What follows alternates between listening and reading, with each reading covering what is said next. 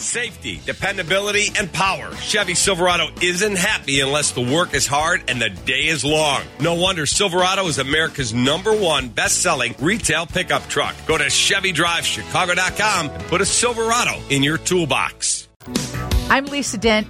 Do you, you you have to sleep with someone who snores? Does it keep you from getting any sleep at night? Dr. Anita, thank you for joining us. You're going to have to pronounce your last name for me because I just don't want to screw it up. Hi, Lisa. My last name is Shelgikar. Oh, that is Shelgikar. I could do that. Yes. So, yes. a neurologist and sleep medicine specialist and director of the Sleep Medicine Fellowship at the University of Michigan. Have you ever lived with or slept with someone who snores, doctor? Perhaps my husband snores occasionally. and everybody feels so bad when you point out, hey, you're snoring, roll over, do something, you poke them, and sometimes it just doesn't make any difference. Is there, is there, there's not always a medical cause for snoring, is there, or is that the root of it all? That's a really great question. So we think about uh, breathing during sleep, and it's it can be kind of a continuum with snoring being something that can be a, a standalone sign, or it could be reflective of an underlying sleep disorder, such as obstructive sleep apnea. So, ways that we can kind of help make that distinction are thinking about what is a person's sleep quality like overall. Are there other associated symptoms like witness pauses in breathing, gasping, or choking during sleep? Uh, does the person feel rested and awake when they wake up in the morning? Is daytime sleepiness a problem? So, if there, if there are other things going on in addition to snoring, then that may be a good time to see a healthcare provider. Okay, so let's say you do that and the person yes. is still snoring. Yes. So if they, if your bed partner has snoring that does not uh, reflect underlying obstructive sleep apnea, then some strategies could be, like you mentioned, uh, to change the sleeping position so that the person is sleeping on their side, or to put some pillows or other things under the, the head and neck and the upper torso to kind of prop up and elevate uh, to fight gravity a little bit to see if that can alleviate the snoring. Um, also, some things such as minimizing alcohol in the two to three hours prior to bedtime. Sometimes that can cause a little bit more relaxation of the muscles uh, that are related to snoring. That's that's probably why the new bed frames that are adjustable are so popular because you can push a button and actually raise the head of the person. Well, I, I don't know if you can do it individually, but mm-hmm. that's probably the popularity because how many people do you estimate snore at night? You know, uh, it's probably higher than we think. Uh, when we look at the prevalence of obstructive sleep apnea, uh, that can be as much as 15%, and we think that even may be an underestimation. So when we talk about snoring, which could happen even outside of obstructive sleep apnea, it's probably a much higher percentage than that. Uh, and then, as you know, there are some folks who will snore just in isolated uh, circumstances. So, for example, when they're congested, either due to a cold or due to seasonal allergies, or in the context of having alcohol before bedtime. So, if we take all comers, and that number is probably even higher.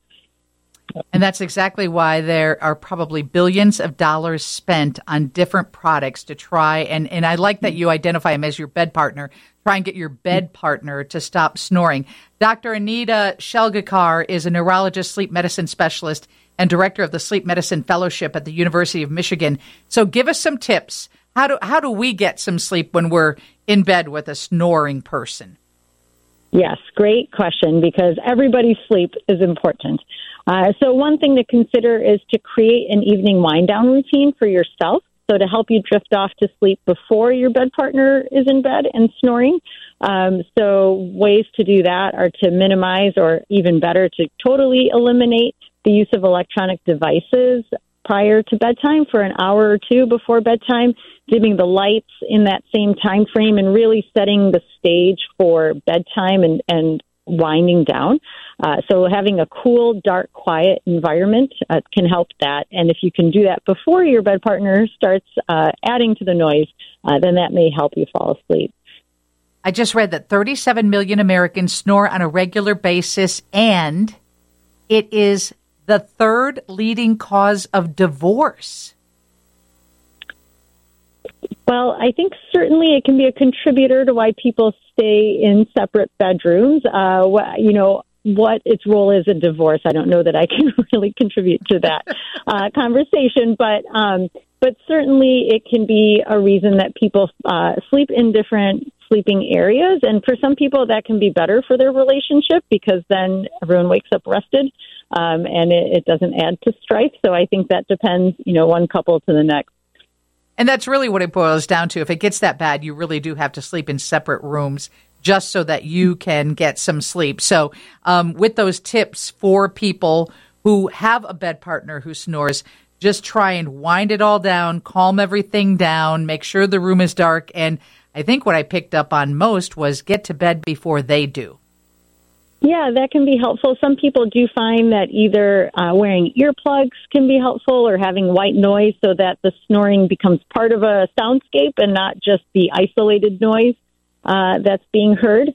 Um, so I know some, you know, again, different couples have different um, relationships in terms of being okay with having bedtimes that are a little out of sync or not. So I think there is a little bit of individual preference that goes with that, but these are some strategies to think about.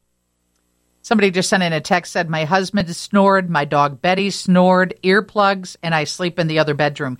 Because sometimes people snore so loudly, based on mm-hmm. where you live, you can still hear it coming through that bedroom wall into the next bedroom. That is true. Yes, that's absolutely true. So that's okay. I'm thinking about some of those environmental things may be helpful. Okay, so you're your suggestions are for the person who is snoring, make sure you get checked out to find out what the root of the cause is, especially if it's medical and there are devices that can help you. And for the person that has a bed partner who snores, it's down to earplugs, white noise machines, getting to bed before they do, making sure the room is dark and calm. And worst case scenario, you're moving into the next bedroom. Yes, I think those are all great strategies. And I, I would say that the uh, you know good sleep health is important for everybody. So really making healthy sleep a priority uh, is important for each person in the relationship. Thank you for joining us, Doctor. We appreciate your input. Uh, thanks for having me. Dr. Anita Sheligar, she's a sleep medicine specialist. Hey, you want to have some fun? You think you know music? Could you identify who is singing a song or the song that's being sung if there was no music behind it? you've got that going on, if you've got that special talent, be caller number 19 right now at 312 981 7200. We'll turn you on to some great prizes when we play next. But Lauren's coming up with the newscast on 720 WGN.